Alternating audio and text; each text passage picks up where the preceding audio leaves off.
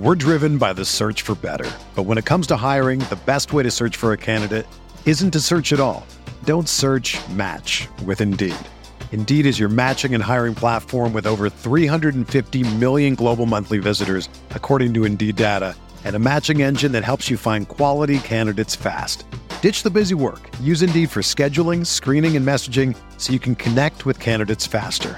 Leveraging over one hundred forty million qualifications and preferences every day, Indeed's matching engine is constantly learning from your preferences. So the more you use Indeed, the better it gets. Join more than three point five million businesses worldwide that use Indeed to hire great talent fast. And listeners of this show will get a seventy-five dollars sponsored job credit to get your jobs more visibility at Indeed.com slash Blue Wire. Just go to Indeed.com slash Blue Wire right now and support our show by saying that you heard about Indeed on this podcast. That's Indeed.com slash Blue Wire. Terms and conditions apply. Need to hire? You need Indeed. What's up, y'all? It's Drewski, and I've teamed up with Mountain Dew to produce a hilarious new basketball podcast called The Dew Zone with Drewski. Learn the backstories of your favorite ballers and celebrities like Jamal Murray. Did you have, like, a favorite team? Was it the Raptors at the time or no? Was the Raptors even started around that time? Come on, bro. I ain't that old, fam. You talking like I'm fifty. Taylor Rooks, Asia Wilson, and many more. You won't want to miss this. Listen to The Dew Zone with Drewski on Apple Podcasts, Spotify, and wherever you listen to podcasts.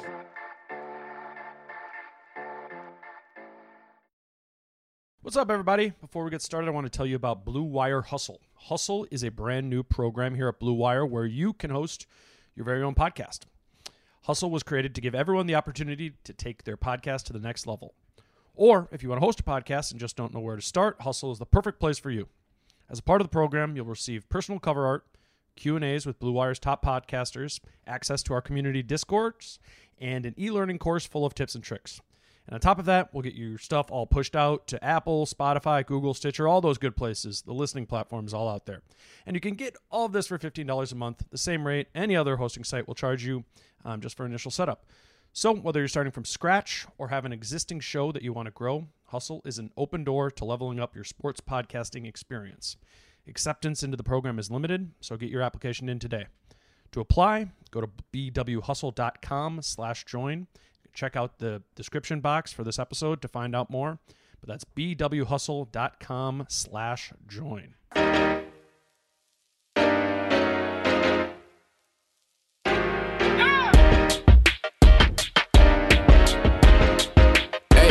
yeah. I feel like Kobe in the fourth quarter. This is the Dane Moore N B A podcast brought to you by Blue Wire Podcasts. And tonight was the beginning of the Chris Finch era in Minnesota. It was a twenty-seven point loss to the Milwaukee Bucks. And I think if Ryan Saunders were still to have been the, the coach of the Timberwolves, this game probably would have felt, you know, more like the disappointing same. You know, another blowout loss that reminds us just kind of how far away this Wolves team is from being competitive. But I think given, you know, not to excuse it, but I think given the whirlwind of circumstances, I think what we all were looking for tonight was was less about results and more about just looking for what is going to be different. You know, obviously in a blowout loss, we didn't get much of an opportunity to make an extensive list of what was different. You know, there wasn't there wasn't an opportunity to see if the Wolves' fourth quarter execution problems could, you know, be rectified by the presence of a new coach. Uh, there wasn't really an extended list of things to break down in terms of what did or didn't work. The game didn't break down over the course of twenty possessions in the fourth quarter. It, it fell apart, you know, late in the second quarter, and that was kind of became a blowout from that point on. And blowouts, they they sort of cloud analysis, right? I mean, we we don't know yet, but there were some structural things I think to know. And I mean, I think the way we go about looking at that is, did the offense and defense look different? Was the structure of what they were running different? And unsurprisingly, the answer there was no. Um, again, it had only been forty-eight hours, so I think if there was an expectation for change there, it was an unrealistic one. Any sort of shifts of that nature are going to happen over time, you know, and we'll be done kind of one small piece at a time. Finch said this morning at shoot-around that they're probably going to uninstall three or four things for every one new thing they do install. So, again, it's going to take time. what we really could gather tonight was just the basic stuff. You know, who's going to play and how long are they going to play? Some of those answers did show up. I mean, to the who is going to play, that answer was, for now, the same guys as before. The rotation was, again, ten players. Cat, Vanderbilt, Edwards, Beasley, and Rubio started. And Nas, McDaniels, Okogie, Noel, and McLaughlin came off the bench. Juancho and Lehman got in during garbage time, but for structural purposes, I mean, the rotation was, again, ten. The the difference was how long those guys played. That's what stuck out tonight, and this was most notable in the first half. I mean, Cat played twenty-one minutes, and Beasley played nineteen. Those guys were tracking to play forty. I mean, that's a pretty big uptick from the thirty-three minutes per game they were playing under Saunders. And I feel like this feels extra noteworthy, particularly considering that the Wolves are on the front end of a back-to-back. The other shift in minutes, I, I think, kind of came at the power forward and point guard positions. Jared Vanderbilt only played seven first-half minutes, while Jaden McDaniels played eleven. Even though Vanderbilt started. Vanderbilt did get in foul trouble, so that contributed to it, but he didn't pick up another foul after the first, you know, four minutes of the game. So Finch pretty clearly rolled with McDaniels more often um, than he did Vanderbilt. Vanderbilt only closed the game playing eleven total minutes. And then at point guard, uh, it was more of an equal balance between Rubio and McLaughlin. Rubio played fourteen of the twenty-four first half point guard minutes, and McLaughlin played the other ten. And then by the end of the night, McLaughlin actually finished with more minutes, twenty-five uh, to Rubio's twenty-three. Now, I'd guess that one is probably more about the, the game being a back-to-back and not really, you know, bringing Rubio back in. But at the same time, I wouldn't totally brush over that. I mean, I think we can glean that there might be more of a balance between Rubio and J-Mac, you know, kind of dependent on dependent on how the game goes. That makes sense, right? Um, we're gonna we're just gonna be gathering this info sort of as we go. I mean, Finch will increasingly show his hand on who he prefers as the games go on. And I would guess that, you know, we can also, we can take something from the fact that Cat and Beasley played as much as they did. I mean, seems pretty clear they're going to play more than they previously were. If we're really going to gather, though, who who Finch is and who he's going to be, I think the better place to go for that, rather than a blowout game, is... is the comments that he made, you know, today during his media questioning. We had we had shoot-around availability with him. We had availability with him before the game, and then also, you know, a few different players talked. I got the I got the chance to ask Finch and a few of the players about, you know, just sort of what we can expect. So I want to rip through some of those comments tonight, and we will begin doing that after a quick break.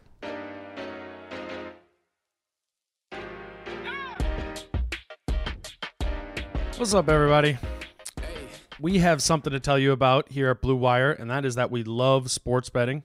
And whether you've been betting for a while or you're thinking about getting started, we want to let you know uh, great resources for sports bettors, and that's the Action Network. The Action Network is where sports fans go to bet smarter and experience real financial gains. In fact, their Action Network app was recently named the best app in sports betting. And with an Action Network Pro subscription, you can unlock the very best of the app. When you sign up for an Action Pro, Action Network Pro subscription, you can access the Pro Report, which includes expert projections for every game. You can see money and bet percentages on every game.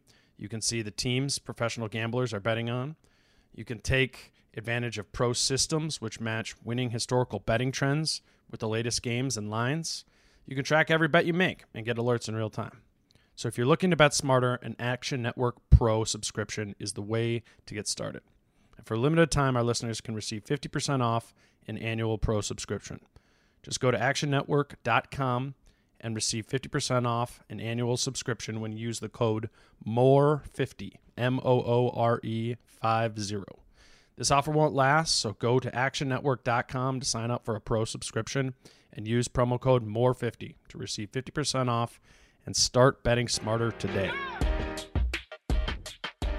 All right, so what is Chris Finch about? You know, we've heard all the labelings. Uh, he's an offensive mastermind. His teams play fast. They play free. Well, great. How does that apply to this roster? And the place we got to start with all that is with Cat, right? I mean, Chris Finch is presented with the question of how is Cat best utilized? And really, that's a that's an interesting and very open question. I mean, over the past three seasons, dating back to that twenty seventeen eighteen playoff season, I mean, Cat has really had three different identities. In the playoff year with Tibbs, which was the season that Cat most contributed to team success, he was predominantly used as a post-up and pick-and-roll big. Obviously, it's not that he didn't shoot or he didn't isolate, but he did that, comparatively, he did that a lot less often. You know, given the roster, Tibbs just decided that Cat's best utility was to be on the block or in pick-and-rolls, often with Jeff Teague. The next year started to shift, and that was, that twenty eighteen nineteen season was Cat's most individually, statistically successful season. You know, it was that year half under Tibbs, half under Saunders. You know, remember he had that insane close to the year. Um, he was like, true shooting was like seventy some percent. And, and he made this push to, you know, almost get that third all N B A spot over Rudy Gobert, even though the Wolves had very little team success. And that's because Cat was individually awesome. And that year he was used far less in pick and roll. You know, he became an even heavier volume post-up player. And he was used twice as much in isolation, kind of often from that sort of elbow extended area. You know, it was a very individual Cat. Again, st- statistically successful, but extremely individualistic.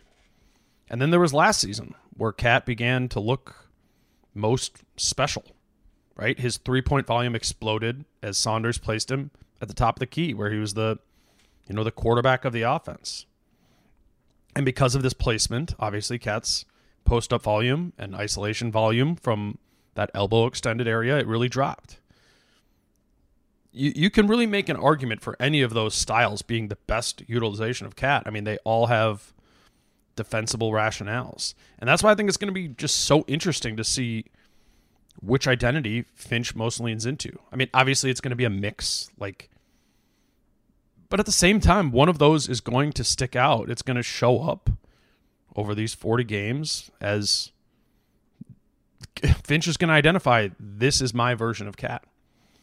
So tonight I asked Finch which one he thinks it'll be. Coach, from uh, from Coach Thibodeau to Coach Saunders, um, there's been different general areas where Cat has more frequently been placed on the offensive end. Um, obviously, you're kind of going to – you used him tonight at all three levels. Do you feel like there's a – a place that you will be using him most to get his first touch? Um, you know, I think, you know, he plays, uh, he plays a lot at the top of the floor. I really like him there. He's a great facilitator. He draws out the defense. He can make that shot. He can find himself in pick and roll. I mean, we, we we're going to play him all over the floor. Really. Um, I'm, you know, I, I told him today that, uh, you know, you go where you need to go and we'll kind of shape it up around you. Um, he's a smart player. He's a skilled player. And um, he'll, you know, he'll find uh, find the right spots on the floor from game to game. I'm confident. The reality with Cat is he's he's going to make it work individually wherever he's placed. He's just that good offensively. I mean, the bigger question probably is about how Finch uses the other four players around him. And I think, as many of you know who have been listening to this podcast, like a frustration I personally had with how Saunders used the players around Cat was just in the notion that I felt like Saunders believed a little bit too much in those other four guys, right? Like the, the classic things, the belief in Okogie shooting around Cat, the belief in Rubio penetrating around Cat, et cetera, all those things.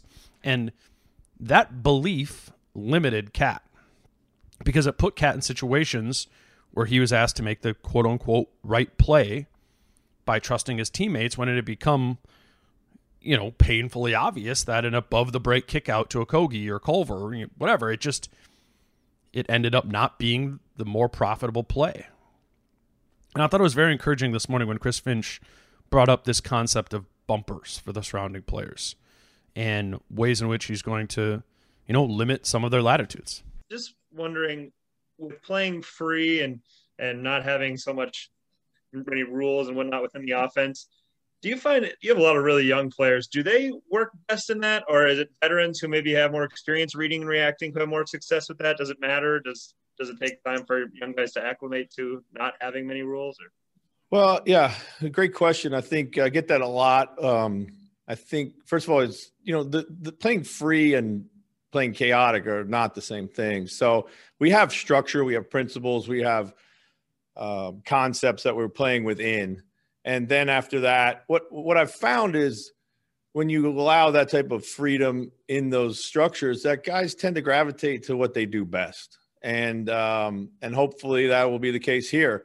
And I'm sure it's going to at times look a little rough. And then we that's my job. That's my job. That's our job as a coaching staff, is to to get them back in in their box. And, you know, those guys that the younger players, like I said, we try to give them left and right bumpers. Hey, we want you to do this or that. And um, you have the freedom to do several things, but not everything. Um, and somebody like Kat has way more freedom to do that. Ricky, you know, has a lot of freedom right now to be able to do a lot of things for us. And, um, and, and, you know, that's drawing on their experience and their skill level. Uh, and then as, you know, those guys that can, you know, prove that they can do several things, and we see that they can do other things better, we will allow, you know, we, we allow them to do that. And that's really been part of the learning curve that for me as a coach, is that watching that. And then I get to learn about my players. I love that answer. But then I was thinking about it over the course of the day, and I thought, we can't just, you can't just totally delete things, you know? So h- how do those bumpers work if they get in the way of the things we know both Finch and Rosas want to do? How does a bumper work if it blocks you from taking threes, when three threes are obviously such an important part of the concept, you know, Okogie, Culver, et cetera? Or how do bumpers work if you're, if you're not a strong finisher at the rim, when you're playing for a team that heavily prioritizes taking layups? That's the Rubio, the D'Lo, et cetera there. So I asked Finch about that specifically before the game. Hey, Coach, Dane Moore, Blue Wire. Um, you talked a little bit this morning about uh, bumpers for for players. Yeah. And and this has been a team that has really prioritized, as much as anyone in the league, shots at the rim and three-point shots. Sure. I'm wondering what the the balance you find there along those bumpers, when that might not be a player's strongest suit in, in those areas that they have previously been prioritizing. Yeah, great question. Um, you know, it's it's uh, it's it's really um, – there's a gray area in all these things. It's not as extreme as only at the rim and only threes. You know, we want to get to those shots with the right – in the right way, in the right manner, with the right purpose and the right rhythm. Uh We always allow latitude for the longer to the mid-range shot. Some guys have more latitude than others, and that's part of the, the left-right bumpers. Um, you know, of course, your high-usage guys are, are going to have that, uh, you know, opportunity more, the Cats of the world, if they get in that areas. Uh, but really, in player development is where you, you you can't take something away from players without giving them something back to replace it. So if that's their comfort zone, oftentimes what we find is it's still not highly efficient. Doesn't matter how comfortable it is. So we have to try to find something to replace it. Maybe we drive a little deeper and kick out. Um, you know, maybe we we we practice uh, threes behind pick and roll, whatever it might be. You know, we got to have something that they're comfortable with to replace that. I think that is really well put. I mean, you you, you can't just delete things. I mean, Okogie and Culver, they're going to be the punching bag for this because they're the most, I don't know, salient example, right? Like, Finch can't just tell Okogie or Culver to never shoot an above the break three. When they catch it, they're open. What he can do is remove above the break three catches from those guys' repertoires. There's obviously the basic tweak of just focusing on positioning them almost exclusively in the corner if they're on the perimeter, kind of like centers on most teams do. Or there's the whole idea of positioning them in the dunker spot. And I think the thing to, in a weird way, the thing to think about here, or what I think about, is Ben Simmons. I'm obviously not comparing Ben Simmons to Josh Okogie and Jared Culver, but I guess I kind of am. Like, it's weird. I, I feel like this is a really well-known thing because it's it's almost something that's, you know, Philly gets ripped on, or seems like this limitate limitization of Simmons, where he, ha- he has to go play in the dunker spot if he's not the point guard. And and. Yeah, that's, that's always talked about negatively because it feels so limiting for Simmons because he's such a talent. But at the same time, if you just think about it, that's a pretty interesting and funky sort of thing to do when it's a player who is less talented but similarly athletic, you know, like a, a Okogie, like a Culver. I'm really interested to see if Finch tries that with those two, or what he tries. You know, what are the things he gives to the players that need to be more limited as replacements for the things that do limit their games individually. I mean, it's just, it's all going to be about fine tuning. And really that's the, you know, that's the task for Finch, just up and down this roster. You know, even for the more ball dominant players, like, like a D'Lo, like a Beasley, and, and like Edwards. And, and for me, I think Edwards is the one I'm most interested, you know, in to see how how does Finch fine tune a player that he doesn't really want to totally subtract from. And I, I talked about this on the pod last night with Kyle, but the one thing I think people really need to understand with Finch is that his teams do not have a history of being heavy pick and roll teams. And it's not that they didn't run pick and rolls in New Orleans. I'm not saying that his teams run pick, all teams run pick and rolls, but when Finch was the offensive coordinator down there, they ran pick and roll far less frequently than most other teams did. In twenty nineteen twenty, the Pelicans were twenty-third in pick and roll frequency. Year before that, twenty-seventh. Year before that, twenty-eighth. They relied far more on penetration and kicking so as to be a team that played out of catch-and-shoot situations. And with Ant, I think we will see that this is going to show up in as far more frequent isolations than we saw for him under Saunders. I mean, this year, it's, it's the number's startling. I mean, Edwards has taken one hundred eighty-four shots this season out of pick and roll and only forty-five out of isolation. I asked Ant tonight about how he thinks that shift might impact his game. And, and we talked a lot this year about, you know, the different positions that you get the ball in offensively. You know, we talked about isolation versus pick and roll and that sort of thing. Coach Finch has a history of of having his players play a lot more in isolation rather than um, pick and roll. Where where do you think what do you think will happen if you start playing a lot more in isolation the rest of this season? Uh, I don't know, man. Uh, you know, I like isolation. I like pick and rolls. I mean, I just I like to be put in positions where I can score the ball or help my teammates score the ball. So whatever his techniques or, you know, ways that he go about things, then we got to follow him. If it's isolation, then, hey, I love it. But whatever it is, you know, we just need to go out and have fun and just compete for real. Does that kind of seem like his biggest message to you? He was just saying it's like the focus is just to play hard. And um, play uh, his biggest message to us probably was just um, offensively, like he don't really care. He just makes sure we do something, do it fast, and get it done and do it the right way. And if you do it, do it at the best of your ability. So, you know, it should be fun. Ant is in another slump, you know, after a hot run there to start the month. Um, over these past three games, it's only three games, but if you include tonight, he's uh, he's taken twenty-three shots from two over the past three games and only made twenty-six percent of those. And he's taken seventeen shots from three and only made eighteen percent of those. And it's just, I mean, big picture, it's a big task for Finch is to be, to get Ant to more consistently be an efficient scorer. You know, he he probably needs to get him going early in games so as to avoid some of those extended lapses we've seen over the course of a few quarters. But Ant's right. It is going to be fun. And we're going to learn more tomorrow in Chicago. The Wolves are back at it again, back to back. I know I didn't touch much on the defense tonight, and I will try and hone in on that more tomorrow because the reason I didn't get into it, to it tonight was not because it was good. It was awful. Capital A, awful. But I think it's it's harder to glean specific defensive things when it is um, a blowout. Obviously, Finch is an offensive guy, but this won't work unless this team is more balanced. And, you know, even if this roster has more offensive players than they do defensive, you know, it defense still needs to be addressed. Defense remains the elephant in the room with this team. But I will talk to you tomorrow. Until then, I'm Dane. Peace out.